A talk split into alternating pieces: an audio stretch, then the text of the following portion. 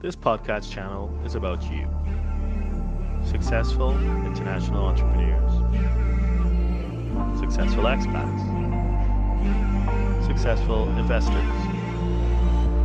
sponsored by H T J dot tax.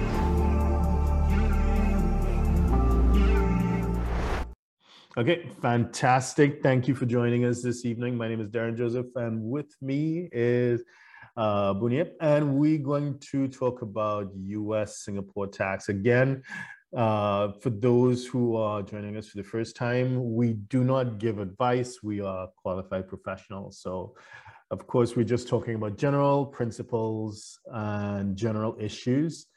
If it is that you need advice that is um, that you want to take action on, you need to engage a professional who is duly qualified to, to give that advice or to help you with, with your tax issues. So we're having a general conversation about general principles. Thank you for joining us, H T J dot tax, Moores Rowland, and we do this every week. If you go to H T J dot tax forward slash events, you can see what live streams we're doing every week. And we also publish videos every day on over twenty various platforms. So wherever you get your podcast, chances are we are there also. So, oh, this is being recorded. So for those of you who are joining us on Zoom, if you do not want your image to appear, it's simple. You're going to keep your camera switched off. And whether you're on Zoom or one of the other platforms, if you want to ask a question, just type it in the box below. For those on Zoom, I would have emailed you before inviting you to uh, Uh, submit questions. Uh, five of you did. Thank you for that. Uh, for those who have not done so, it's not too late. Just type in the box below and we will discuss them in the order in which they are received. So without further ado, do I turn you over to Boon Yip. Boon Yip, the floor is yours. Good evening, uh, everyone. Uh, it may be uh, morning for some of you all, but uh, I'm in Singapore, so good evening. Uh, I just would like to share a bit about uh, Singapore tax. Uh, before I start, uh, just a brief uh, introduction about myself. Uh, my name is Boon Yip. So I'm an S M E client uh, service director at uh, Moss Run Singapore. Uh, I work with uh, Derren uh, on cross-border cases like uh, U S tax with uh, Singapore exposure and vice versa, right? So, okay. Give me a second, I'll share my screen. All right, so here are we. So today I will share a bit uh, briefly about uh, taxes in Singapore, both for individual and uh, for um, companies, of course. Yep. And okay, just uh, a beginning, just to have a snapshot on uh, Singapore.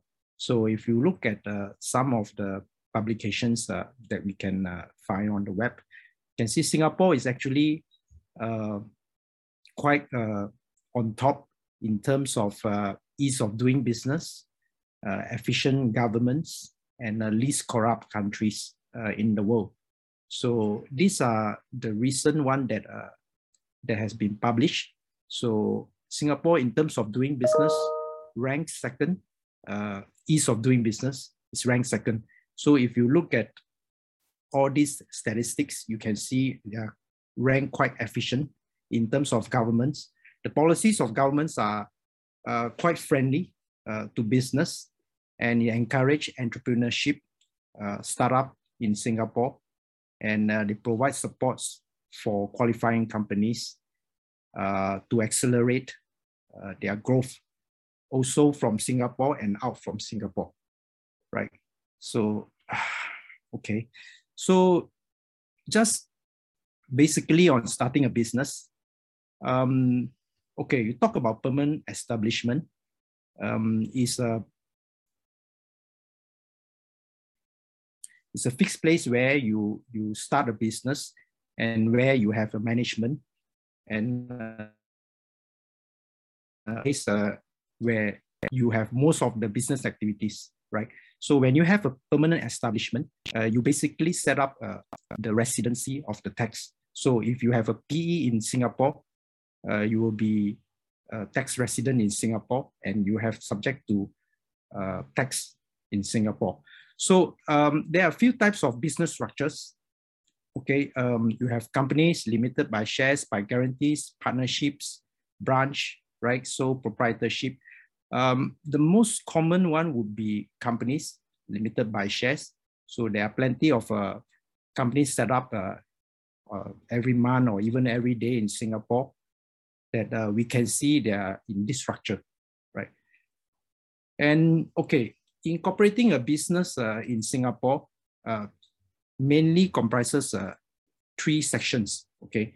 So pre-registration, uh, what you need to consider is a decision on the structure where you have, if, if you have, uh, if you are uh, M N C coming in from uh, investing from uh, foreign, foreign uh, investment, and you have to consider what structure you want to set it up, okay? Uh, you can consider a, a limited company by shares or even a branch. If you think that you are here just for a short period of time, yeah, that model will work.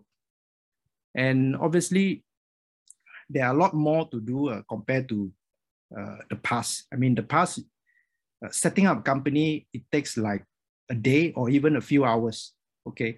It's a lot more uh, compliance lately uh, in, due to the need to comply of uh, the money laundering, okay? And uh, the terrorist, counter-terrorist financing uh, for business, right? So um, that's why a um, service provider like us has to be a little bit more uh, in terms of heighten the risk uh, on this aspect of the K Y C, okay? So, okay, so registration of company, actually talking about pre-registration, if things are done properly, it takes a few days, right? Uh, one or two days, the company is up and running, okay? And the next thing, obviously, is opening up a bank account. Is unlike uh, the past, um, opening of bank account has become uh, very much uh, more difficult uh, lately.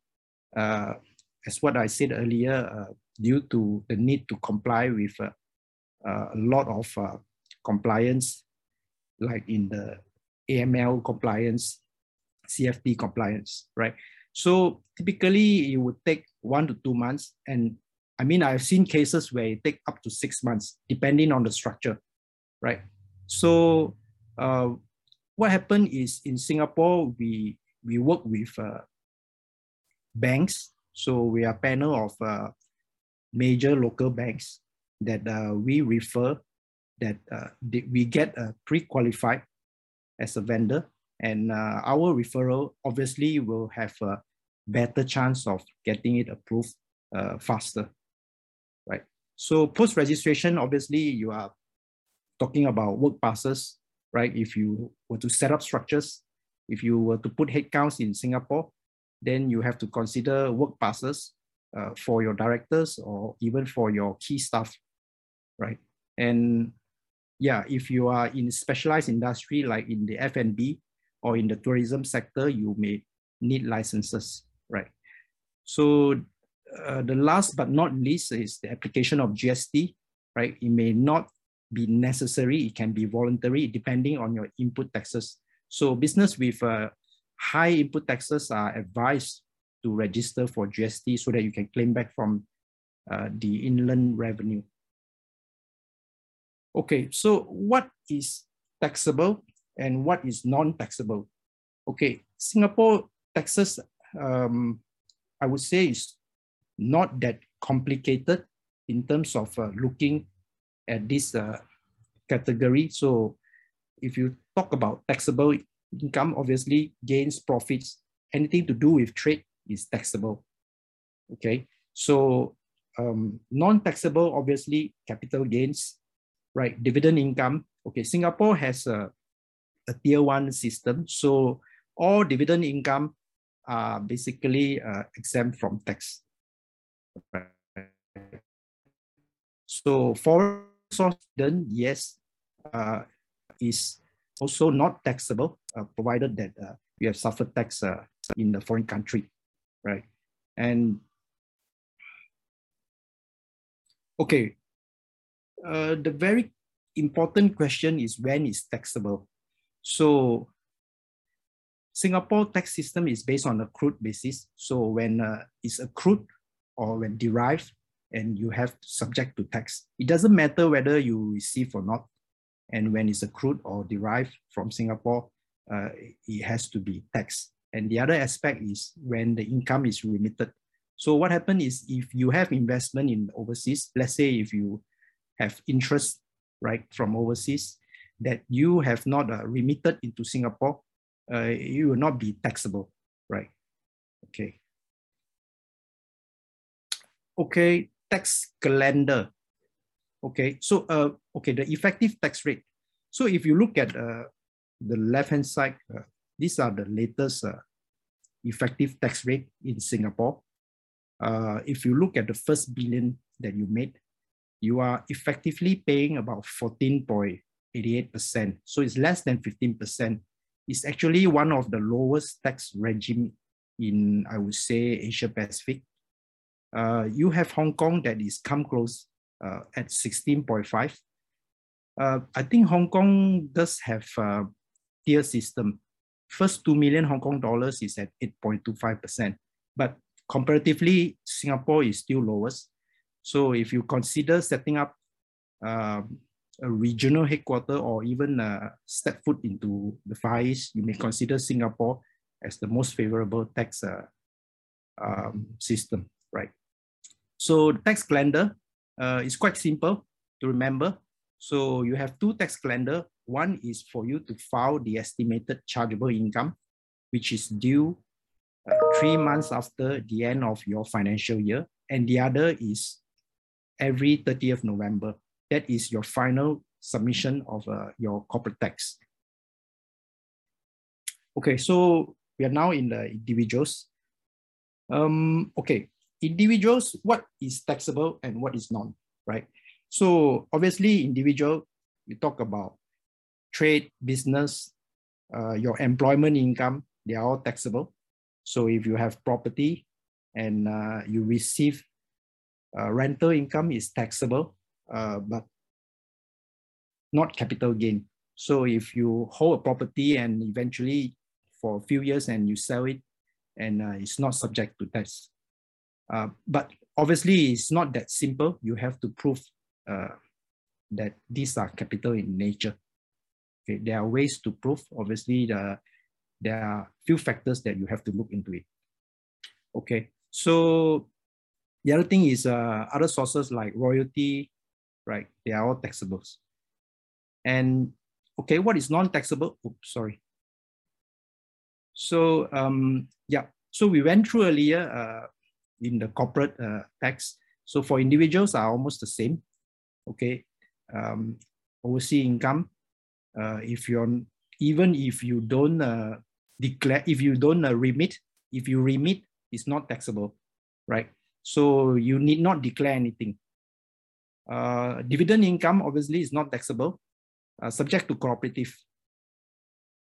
Um, interest income received from banks, okay, and uh, from interest from debt security and inheritance. So Singapore is not subject to inheritance tax. Um, So there's no inheritance tax at all. Okay, individual rates. Um, individual tax rate is based on tier system. So I would think it's not the lowest. So if you look at the highest, it's at twenty-two percent, right? So if you are, so there's a bit of a tax planning that you can do. Uh, normally for um, those that are high, uh, um, higher income individuals, probably they would uh, consider taking a, a, a lower salary, or even a, a, a business owners, they would consider taking a, a lower salary scale, uh, but most of uh, getting dividend out from the company. So that's not subject to tax. Yeah, it could be a, a very typical way of uh, planning, right? So tax calendar, uh, fifteen of every year, uh, unlike uh, corporate, uh, individual tax has a, um, a, a tighter deadline. Uh, fifteen of every year, you have to file your individual tax. Okay, so there are other taxes in Singapore uh, besides the income tax. So there are withholding taxes. These are indirect taxes. And um, yep, royalty, if you have loan to a related corporation in, in, in elsewhere, and that is uh, subject to tax. Okay, and um, yeah, ro royalty income, if you have intellectual property, um, that is subject to tax, right? Um, so payment of services, right? So uh, withholding tax, the very uh, important element to look at it is uh, where the services are performed, right? So um, briefly, withholding taxes. So these are the withholding tax rates. So if you look at that, the nature of the income and the tax rates. Um, okay, so if you are in uh, shipping, shipping uh, industry, basically, uh, you don't subject to any withholding tax. Uh, okay, technical assistance is something uh, very different. So it's at the prevailing corporate income tax rates.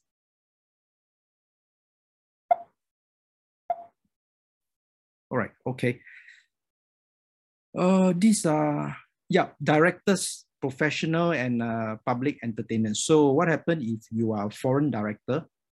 So you are subject to um, tax at twenty-two percent, right? It's the highest. So if you look at the individual income tax, uh, the highest rate, the highest tier is at twenty-two percent. So do foreign director, as in non-tax resident director. So it's subject to twenty-two percent uh, tax for payment of uh, director fee.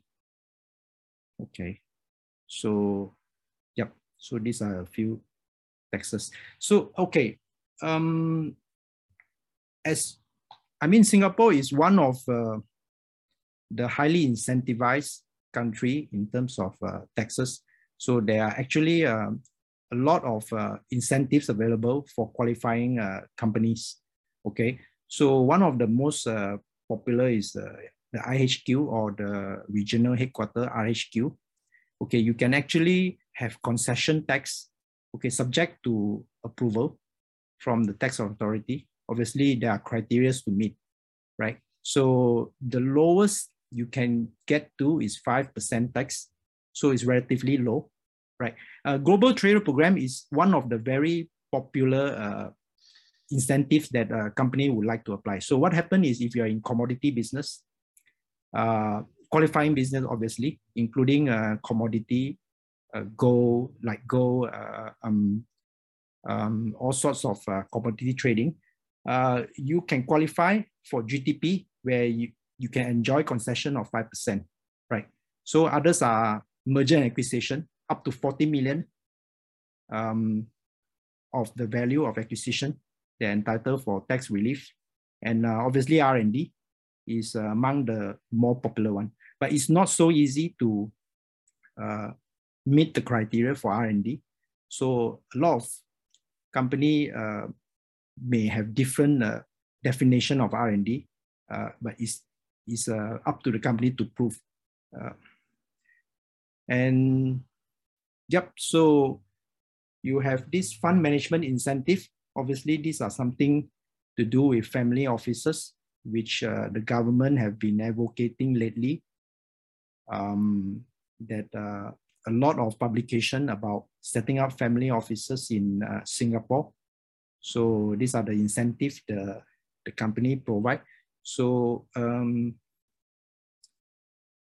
okay, I have another slides uh, later, perhaps uh, I'll get more into detail later. So G I P is another um, program incentive to um, basically attract those uh, high net worth individuals. So what happened, I, I recently uh, dealt with a case. Um, it's a Chinese national. So he has a, a company uh, in the NASDAQ and which he sold off. And basically he put all the, the money into a trust, into a Uh, I think from BlackRock or what. So yeah, so immediately he qualifies. So uh, the minimum requirement is two hundred million. So he gets, what happened is uh, he get pre-qualified so that he can, he will get a, a, a resident status in Singapore. So it will bring his family down and uh, for, for the purpose of a second generation to live and stay in Singapore.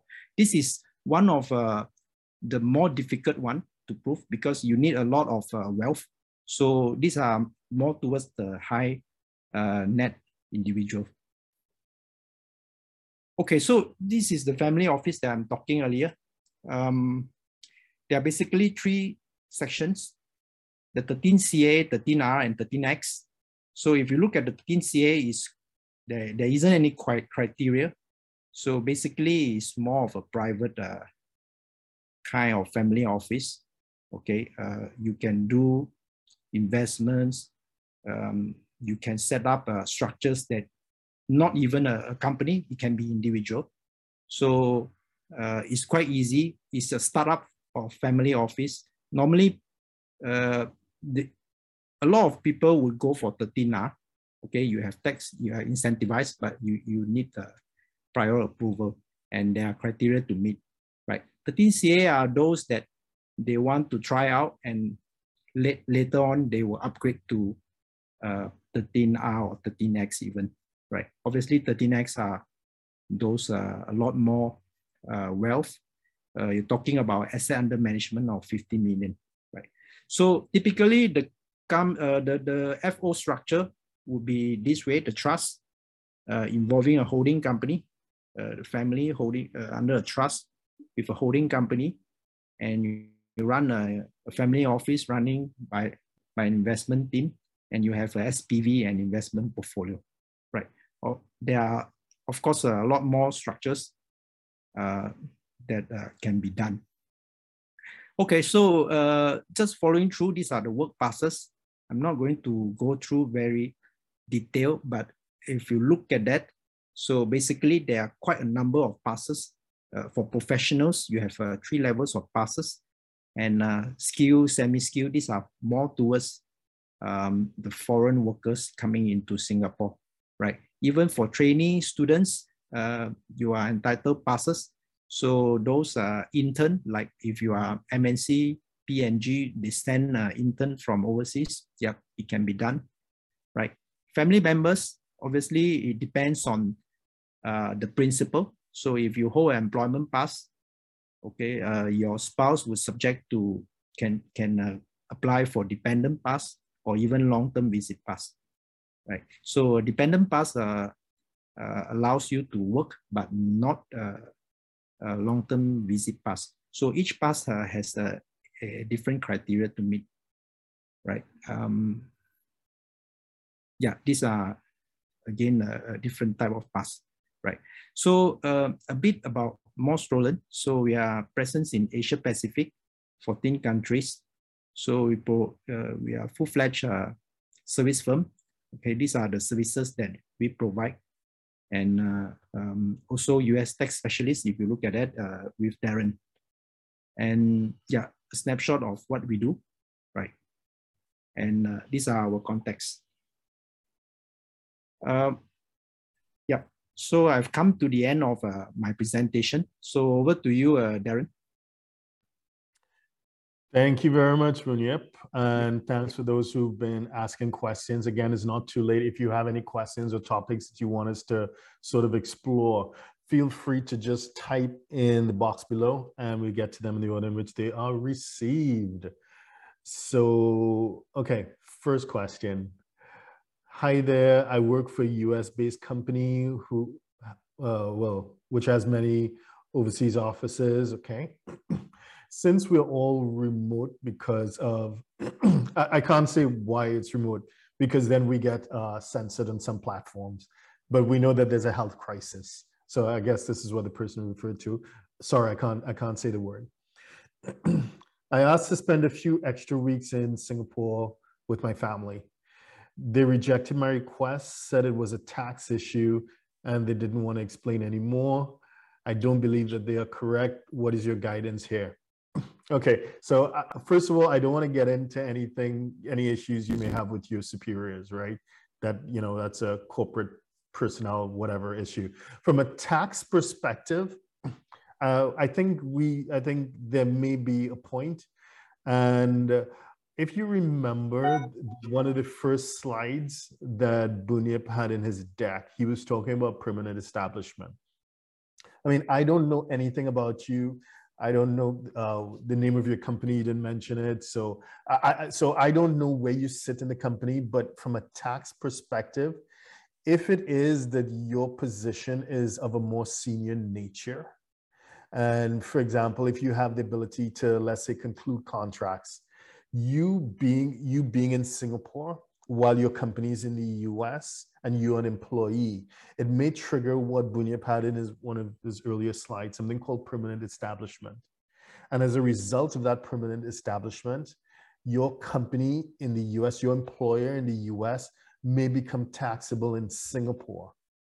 So again, I, again, I don't know the nuances of, of the situation with your company, but just generally speaking, this could be what your boss is referring to. By you spending uh, extra time to be with your family in Singapore. And I know, you know, it's a special time of the year and everything, but uh, perhaps that's their concern. And so if, if, if so, perhaps th this is uh, an opportunity to take this point to, to your boss or perhaps someone in your finance or your tax team and have a deeper dive into that and have a more of an exploratory conversation with them and see what sort of arrangements can be made. But I get it, you know, there's so many people working remotely because of that health, the health crisis that we're all facing right now. But uh, unfortunately, there are tax implications to someone who may be of a senior level, spending a lot of time in another jurisdiction. So, or even within the U S, just spending time in another state, there may be tax consequences, so far less internationally. So I'm sorry that, you know, it's, it's a difficult time, but hopefully you and your boss can work it out. Sorry. Okay, next question. Okay, someone is a U S citizen, they're based in Hong Kong, and she wants to move to Singapore to work for a technology company. And she has the opportunity to work as an independent contractor for this Singapore-based technology company. And she wants to know whether she can form a, an L L C in the U S, for example, Delaware, and use that as the vehicle to invoice the, I guess it would be a client because it's not an employer, employer employee relationship, but an independent contractor service provider uh, relationship. Okay. This is an interesting topic or question or idea because I've heard it uh, more than once in the past few months. And I, you know, someone got quite upset with me when I gave them the answer. So I hope you don't get upset with me too. So it, again, this, this ties back to uh, what Boon Yip mentioned. Uh, you know, that one, th that first slide that Boon Yip put up, that's perhaps, you know, one of the most important slides when it comes to doing business across borders, this idea of permanent establishment. So you may think that you're in Singapore, you moved to Singapore from Hong Kong, and you, and you work through, let's say, uh, a Delaware or Nevada or Wyoming company uh, that you set up, but you set up that company, right? So you're like the only person with this company. And you're using this to invoice for work being done in Singapore. The point is that that company that you have set up in the U S has what we call permanent establishment in, in Singapore. So as a result, that company by right should be taxable to Singapore, and the Inland Revenue Authority of Singapore is, you know, has the right to tax that company because it has, it, you know, it has what we call a substance. You have the key decision makers, or what we call management and control. So that, that's the two tests uh, in, in Singapore's tax uh, legislation. It's all about management and control.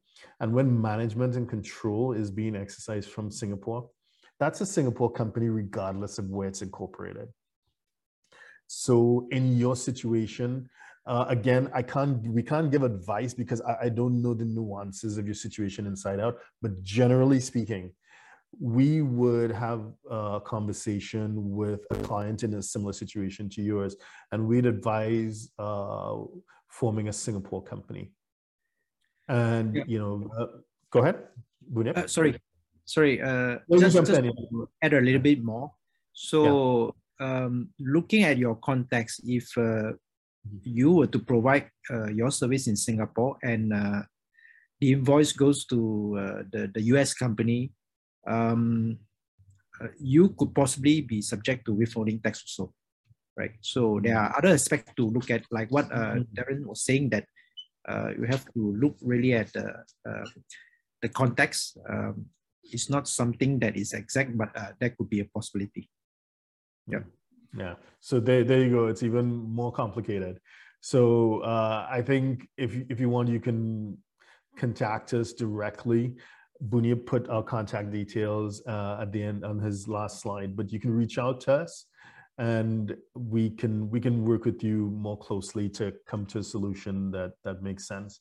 But definitely setting up this one person company in the U S while you are working in Singapore for a client in Singapore, we, we don't think that uh, that works. That, that, that doesn't really work. Okay. So again, sorry for the bad news, but hey, it is what it is. Uh, next question.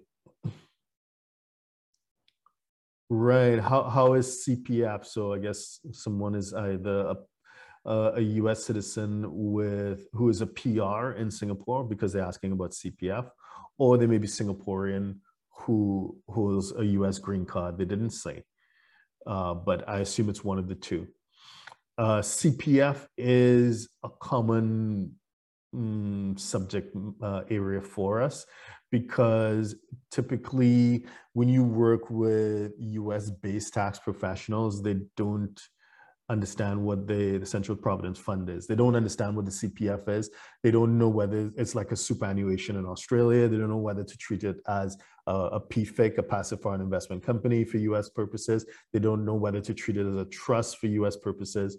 And it gets really confusing. So uh, being that we are a, U, uh, a U S tax team that's actually based in Singapore, that gives us a greater closeness to the nuances of working in Singapore. We, uh, if you go to our website, H T J dot tax, there is an article that I wrote about the C P F, and in it, I was actually able to, uh, to quote uh, an opinion given by the U S Embassy in Singapore. Back in the days when the U S Embassy had a bit more budget, and there was actually an I R S team, an Internal Revenue Service team based in the U S Embassy in Singapore. They were asked to consider the C P F and they gave a written opinion. So we have that on our website. But essentially, no, it's not like the super in Australia. It's not gonna be a trust, it's not gonna be a P F I C. What it is, it, but at the same time, you can't get the tax benefits that you would get from a Singapore tax perspective, because from a Singapore tax perspective, you, you get to reduce potentially your taxable income to the extent that you contribute to, to the C P F, but you don't get that benefit from, from the U S. So it's not treated like a qualified plan from a, a U S qualified plan, like a, like let's say a four oh one K. What you, what you need to do is you would, the interest that you get from the C P F, that will go on your Schedule B. And the fact that you have a C P F means that you're probably gonna wanna check the box at the bottom of your Schedule B. Depending on the threshold of your other financial assets, it may trigger Form eighty-nine thirty-eight, and it will probably trigger Form one one four, which is your F B A R, your foreign bank account report. So, uh, oh, one last thing that a lot of people forget, even teams that are based in Singapore, you know, with the C P F, there's also an employer contribution. So you're an employee, you're con contributing, but there's an opportunity for your employer to contribute as well. Your employer contribution is taxable to you on your U S tax return. So I hope that helps. Have a look at the website. And if you have any further questions, feel free to reach out and we're happy to have that conversation with you or your advisor uh, back in the U S to help him or her understand how the C P F should be treated. So that's that. Moving on. Again, for those who just joined, feel free to type in the box below any questions or issues that you want us to, to explore, have a conversation about. Next one. Okay, someone is leaving Singapore. Sorry to hear that. Leaving Singapore to move to the U K. Right. So in, in a situation like that, when you're leaving Singapore, particularly to go to a higher tax jurisdiction like, like Europe, you know, you need to be prepared, right? Because you've been spoiled in Singapore, being in a, a relatively low tax environment. So you're going to be jumping into a, a, a fire from a tax perspective. So you go the U K, you know, just like the rest of Europe. I know the U K is not part of Europe, but you know what I mean. Uh, it is high tax jurisdiction. So some sort of planning is, is recommended. So you probably want to sit with a, an advisory team who understands both Singapore and the U K, if it is that you're moving, and the U S, because you're U S exposed as well. Uh, there, there, are, there are tax planning opportunities uh, from a U K perspective. You can elect the, something called a split year treatment, where part of, you know, even, I, I don't know when, no, you, you didn't mention when this year you're going to be moving to the U K, but you do have an opportunity to exclude uh, some of, depending on when you move to the U K, the period, uh, the, the part of the, the tax year before you move, can, you can exercise the option to exclude that from U K taxes, or rather than go with the default where the entire tax year is taxable to the U K. So get, electing that split year treatment provides a planning opportunity to the extent that any big transactions you may need to make, you can make in Singapore, especially capital gains, you know, stock options, whatever. You can make in Singapore before moving to the U S, before moving to the U K, I'm sorry. In addition to which, you can elect uh, to be what we call, or what is commonly known as, res non-dom. So you can be tax resident in the U K, but without being tax domiciled in the U K. And that gives you the opportunity to exclude your foreign income, your foreign source income from U K taxes. Everything is going to be taxable to the U S, obviously, but the U K is a, tends to be a higher tax jurisdiction than the U S. So you tend, when you U K U S exposed, you tend to plan to the U K rather than in Singapore when you plan to the U S, because it's a higher tax jurisdiction. So bottom line is, I would recommend some sort of uh, tax optimization strategy uh, session with a team, and, and we're happy to provide that if, if you're not already committed in a, another direction. We go through all your assets and all your income streams and help you, you know, help guide you as to what's the most appropriate decision to you given this, this big step you're about to make. Uh, hope that helps. Moving down the list, and again, for those who've just joined, you can just type your questions in the box below and we will get to them in the order in which they are received.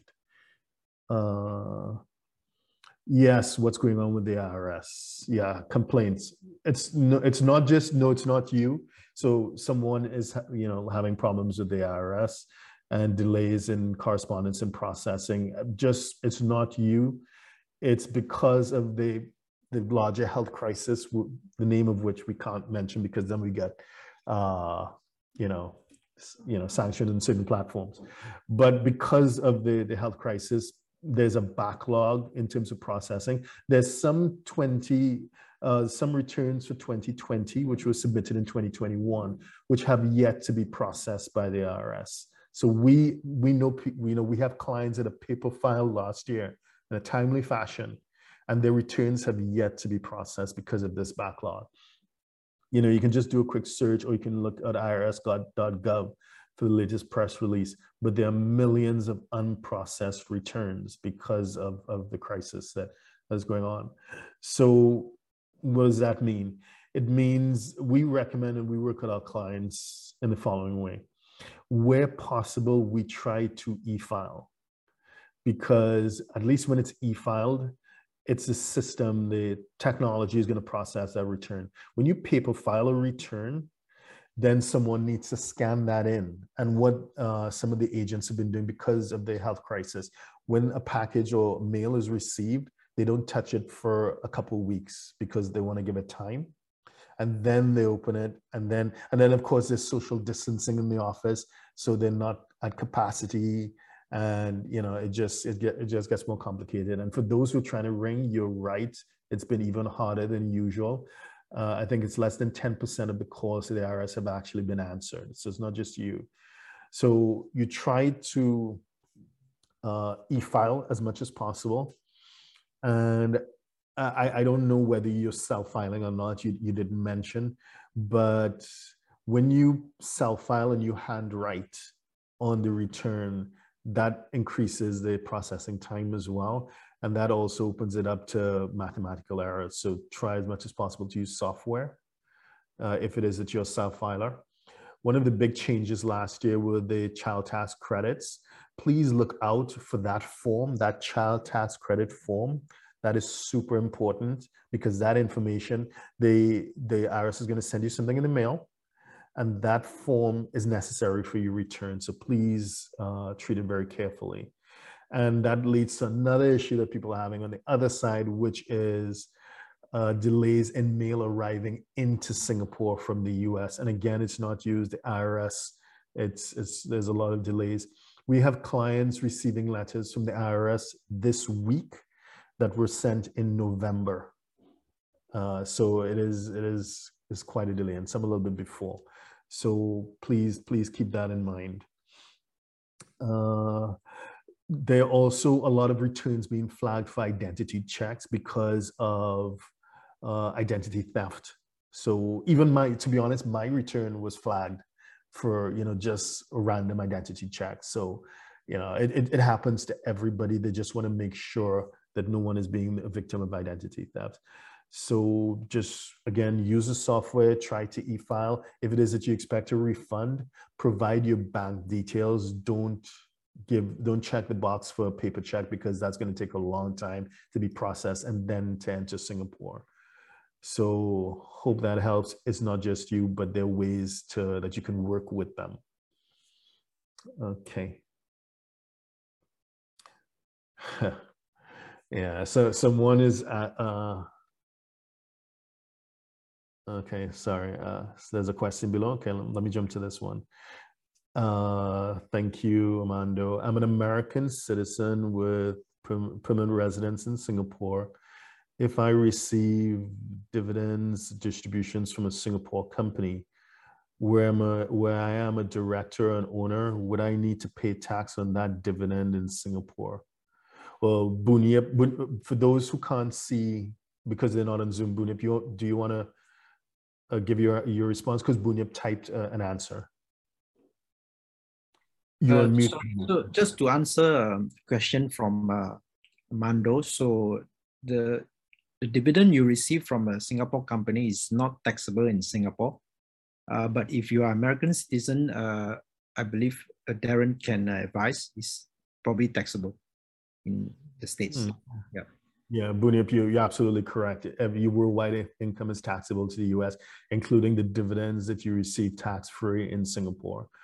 Uh, which leads to another dilemma that company owners like yourself, we have quite a few of our clients uh, are company owners, uh, U S exposed company owners. And what they have is a bit of a dilemma. If you remember one of Boon Yip's slides in his deck, and for those who missed it, uh, this is being recorded, so you can go to YouTube or wherever, you, you know, YouTube, I guess, or, or to our website, H T J dot tax. And you can actually look at the recording again. So if, if you missed Boon Yip's uh, deck, because he mentioned that dividends are tax-free to, to, you know, to business owners here in Singapore. So therefore, you know, you, you are from a, a Singapore tax perspective, you're being incentivized to take as much as you can in dividends, but then you're U S exposed. So you know Section nine eleven of the U S tax code, which is perhaps one of the most generous provisions for those who are U S exposed and working internationally, where you get uh, a chunk of your income, your, your salary, free of U S tax. And that amount moves with inflation. So I think it's going to be like one hundred twelve thousand for when you're filing your return for last year. So the first one hundred twelve thousand plus your deductions and whatever, Uh, plus your housing deduction and some of your utilities. So let's say your one hundred fifty thousand dollars uh, of income, of earned income, will be free of U S tax. So therefore, from a U S tax perspective, you incentivize to take more uh, salary and less as dividends, right? You get me? Whereas in, from a Singapore tax perspective, you're being incentivized to take more as dividends and less a salary. So that's where we work with clients to find that, that Goldilocks level between how much should you really be taking, thinking of uh, the Singapore perspective, uh, as salary, and then how much you should be taking uh, as dividends to, to get the balance right. And unfortunately, there is no double tax treaty between Singapore and the U S like there is with Indonesia to the U S or Philippines to the U S or Australia to the U S. So those dividends that you're going to get from your Singapore company are going to be taxed at ordinary tax rates. Uh, so it could go up to thirty-five percent or, or whatever tax bracket you're in. And then on top of that, uh, sorry, you know, but we, we deal with this every day. On top of that, because Singapore is in a low tax jurisdiction, a so-called low, low tax jurisdiction like Hong Kong, you're going to be subject to the profits that you have in the company. There's a deemed distribution, because typically or historically, you would only be taxed from a U S perspective, right? On the money that you pull out of that Singapore company in the form of salary or some sort of bonus or consulting fees or whatever, plus dividends. But now there's a tax uh, on the retained earnings. It's called GILTI, Global Intangible Low Tax Income Tax. And yeah, you know, this is one of the provisions under President Trump Tax Cut and Jobs Act back in December twenty seventeen. So as a result of that tax, uh, any retained earnings that you have on that company balance sheet, that even though it's not distributed to you, will be taxable to you as the majority owner of that company. So again, some sort of planning would be helpful in terms of getting the tax optimization right. So yes, uh, next question. Oh, okay, someone else, so Lancaster, I, he falls into the same scenario as Armando.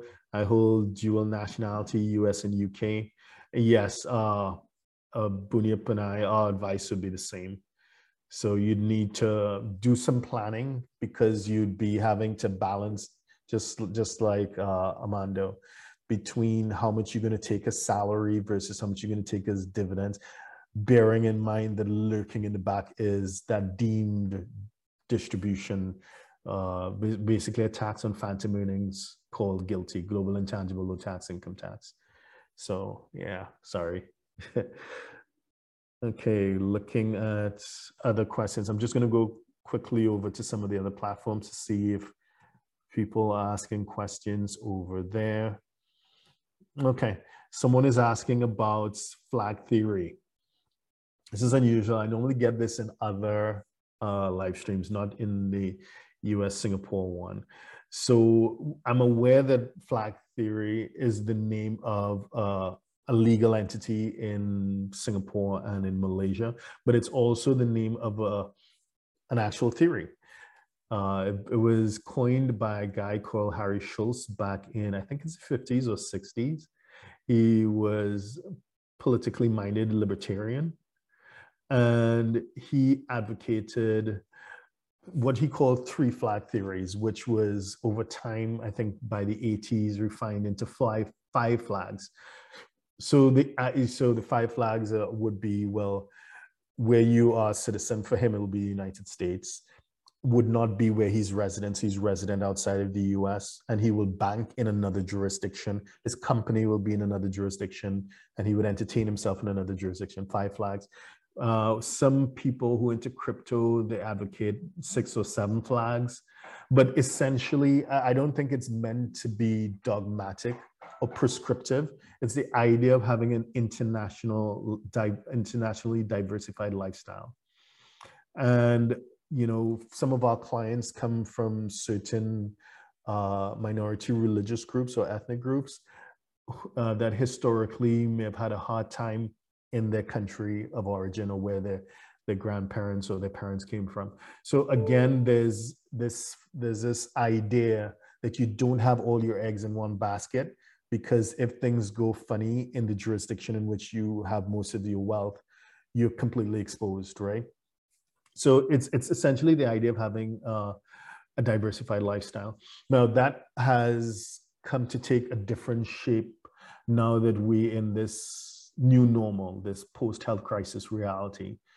And with the, you know, the, the lockdowns and reopenings and, and, and whatever, many people have found it, those who have the ability to work remotely or to manage their businesses uh, from a remote location, they found it quite convenient. So for example, there are neighborhoods, you know, it was reported in the New York Times, you know, there are neighborhoods in New York in when things really kicked off in the middle of twenty twenty, some neighborhoods, like forty percent of the neighbors just moved out in some of the higher income neighborhoods. Why? Because they had a plan B. They, you know, they moved, you know, upstate or one of the neighboring states as far down as Florida or to Martha's Vineyard or one of the, you know, more rural settings where they'll have more space and whatever when things were getting pretty intense in New York. And, you know, similarly in Singapore, we've seen some of our clients who have that plan B able to, you know, pick up, and we have clients that have moved to Bali to manage their, you know, their situation in Singapore from Bali. Many have returned to the U S, some have uh, moved to parts of Europe where, you know, they have more space and, and, and whatever the, the unique situation would be. So it's, it may be worth, you know, you know, the original, putting aside what the original uh, prescription behind F L A C theory may have been, it may be worth considering having a plan B. And for those who need to travel for work, when borders were closed, of course, uh, it has become quite difficult. Uh, in some instances, however, it is helpful if you are a resident of that jurisdiction. In some, in some cases, it won't help. Some, in some cases, even citizens won't let, allowed to travel in and out. But in some jurisdictions, it did help. Uh, non-essential travel was blocked. Uh, but essential travel, which would include returning to your your home, was being allowed. So for those people who had to make business trips, it, it was helpful that they were a legal resident of that jurisdiction they're trying to get into. So again, stepping back, I'd say it is, in its original form, it may not be relevant today, but the, the principle or the spirit behind it, the idea of being diversified and having a plan B, I think it is quite important. And especially in this new normal, I think it's worth having, you know, different residencies, uh, just in case you may want to move to somewhere that's more comfortable because of, you know, cases increasing wherever you are. So yeah, hope that helps. Uh, let's see. Are there any more questions? I'm just going to do a quick check of some of the other platforms again to see whether anyone else is asking questions.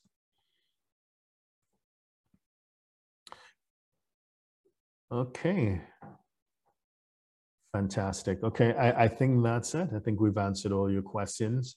So thank you for joining us. And again, this is, this is being recorded, and you can have a look at H T J dot tax and you can see all the the podcast platforms and websites where this will be uploaded from. I think it's going to be in Spotify, iTunes, SoundCloud, Google Play, Amazon, basically wherever you're going to get your podcasts, you're going to find this recording. We do this every week uh, for, to find out what we're going to talk about next week. Just have a look at H T J dot tax and click on events. You're free to join us anytime. If you have any further questions, please feel free to reach out to either Boon Yip or, or myself. We'll be happy to work with you on any Singapore, U S, or any international tax issue in general. So international tax in general, Singapore and U S in particular. Thank you for joining us, and we'll see you next time. Bye-bye. Here are four ways we can help you. Number one. Sign up for free webinars on U S expat taxes and international entrepreneur taxes at w w w dot h t j dot tax. Number two, stream premium educational videos at w w w dot h t j dot tax. Number three, contact us for tax optimization consult over Zoom. Number four, high net worth. We can quote for doing your U S international taxes returns. Our books and upcoming events are available at H T J dot tax. Please subscribe, like, share, and comment below. Email us at help at H T J dot tax to engage us to advise on international tax or business matters.